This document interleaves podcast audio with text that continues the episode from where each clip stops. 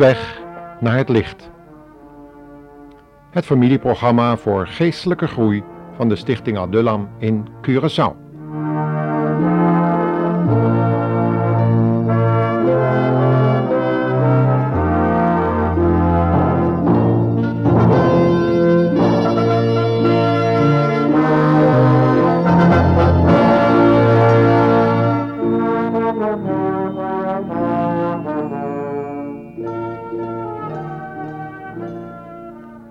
Thema voor vandaag heet Als zilver gelouterd.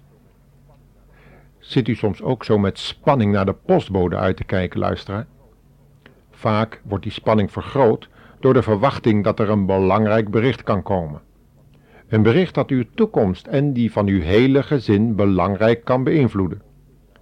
Zo moest het volk Israël uitgezien hebben naar de bode die God zou sturen en die een heel belangrijk bericht zou doorgeven over de toekomst van het Joodse volk. Laten we eens lezen hoe God de profeet Malachi hiervoor gebruikte. Luister, zegt hij, ik stuur mijn bode voor mij uit om de weg in gereedheid te brengen. En onverwacht zal de Heere, naar wie wordt uitgezien, naar zijn tempel komen. Hij is de boodschapper van Gods belofte, die grote vreugde zal bezorgen en die zo lang werd verwacht. Ja, hij komt beslist, zegt de Heere van de hemelse legers.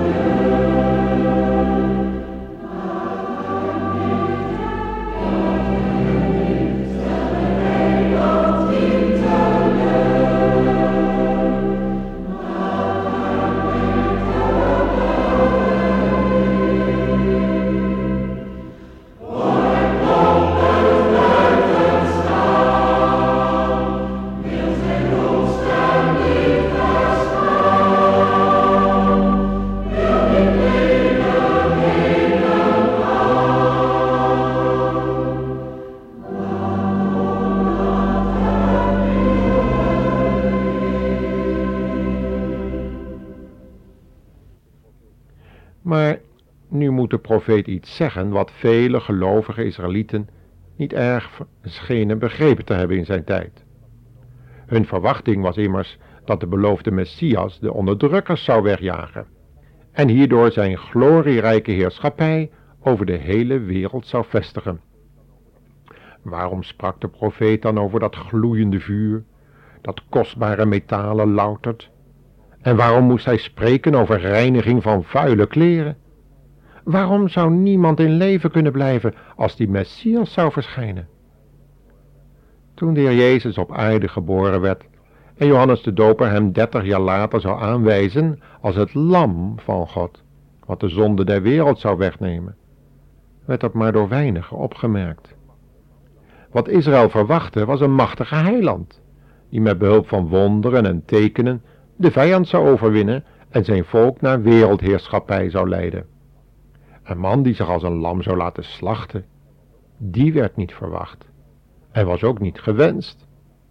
Later zou de oude Johannes, die zelf ook moeite had met deze gedachte toen de tijd, bedroefd het volgende schrijven. Christus kwam in de wereld die door hemzelf gemaakt is. Maar de wereld wilde niets van hem weten. Hij kwam in zijn eigen land, maar zijn eigen volk heeft hem niet aanvaard.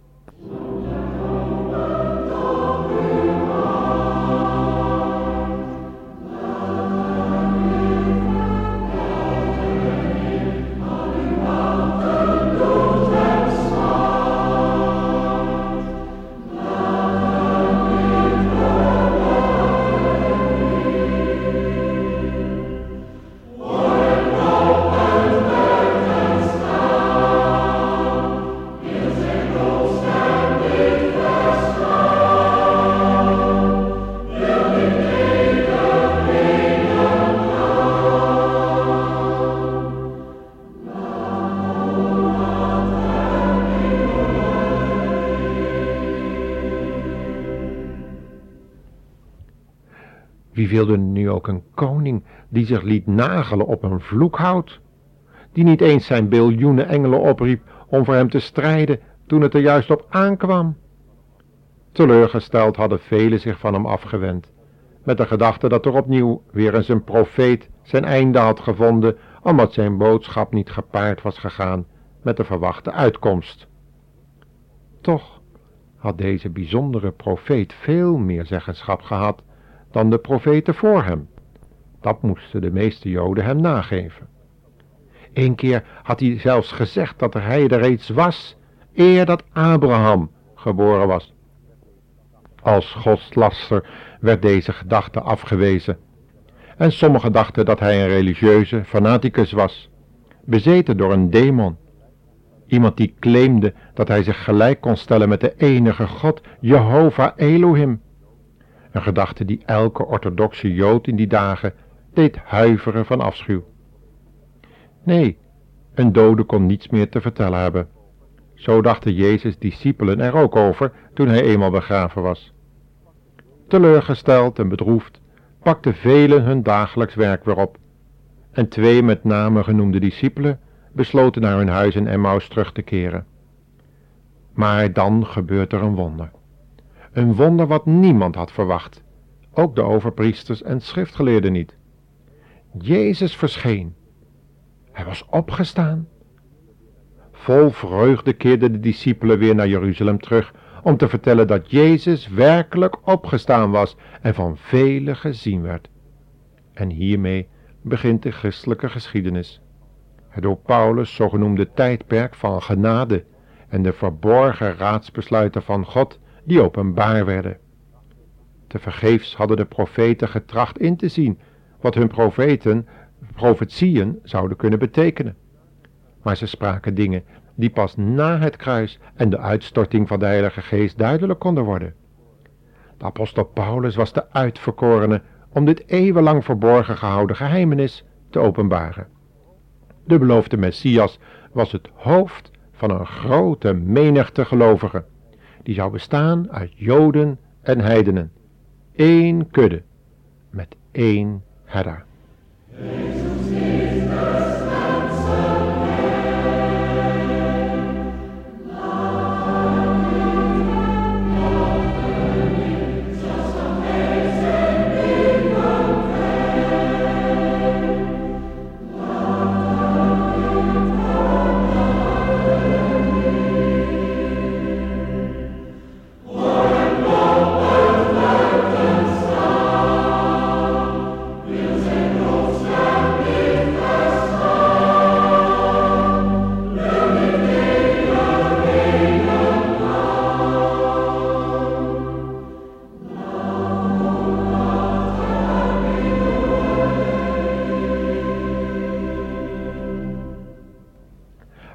Geweldige boodschap is dat eigenlijk, luisteraar.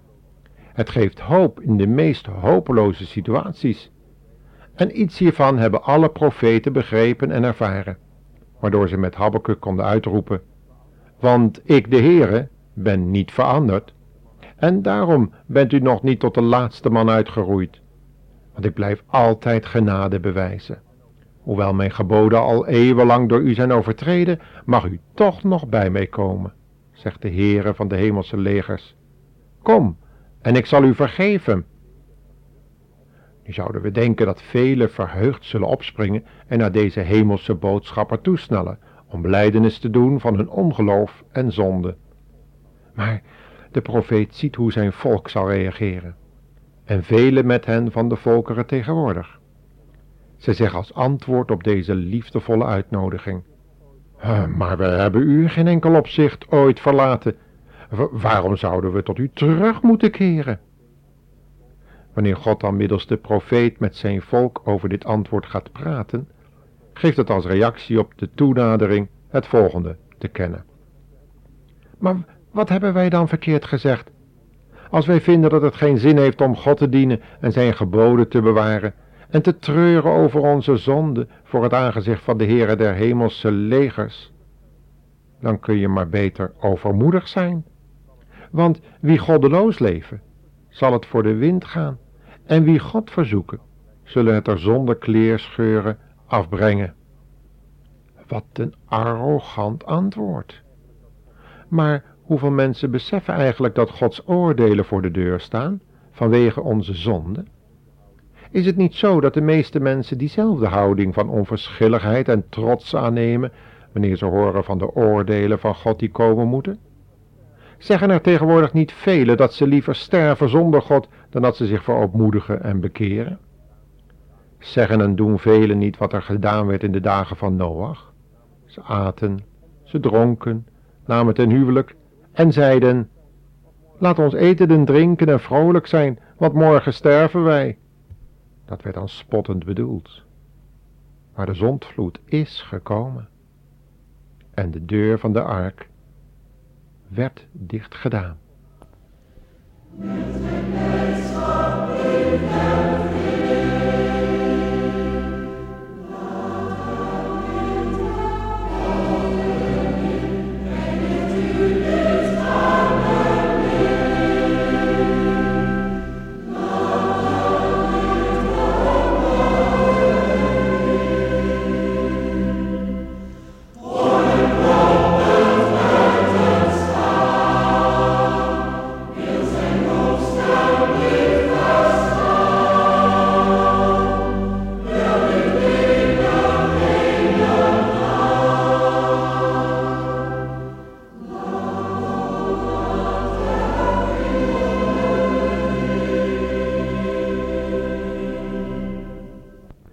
Jezus komt terug. Dat is de taal van het geloof. Een taal die Malachi verstond en gelukkig ook door sommige van zijn tijdgenoten hoorde spreken. Luister maar wat hij hoorde zeggen door de gelovigen van zijn tijd. De Heere merkt het toch en hij hoort het.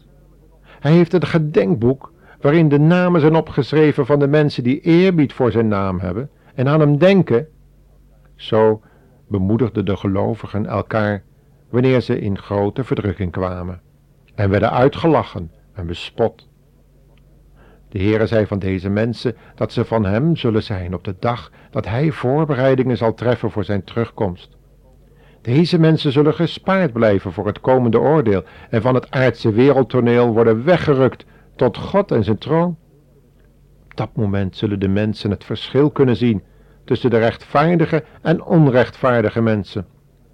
Eenvoudig, omdat de rechtvaardigen werden weggerukt van de aarde, zoals eens de profeet Jezaja in zijn 57ste hoofdstuk al had al geschreven. Maar ook deze gelovigen zullen hier op aarde reeds gelouterd worden, voordat dat einde of die wegrukking kan gebeuren. Van de hemelse bruid schrijft Johannes immers dat zij zich reeds op aarde heeft gereinigd en klaar stond om haar hemelse bruidegom tegemoet te gaan in de lucht? Luisteraar, zult u bij die gelovigen horen, die tezamen de bruid van Christus vormen, de vrouw van het lam genoemd? Goedenavond.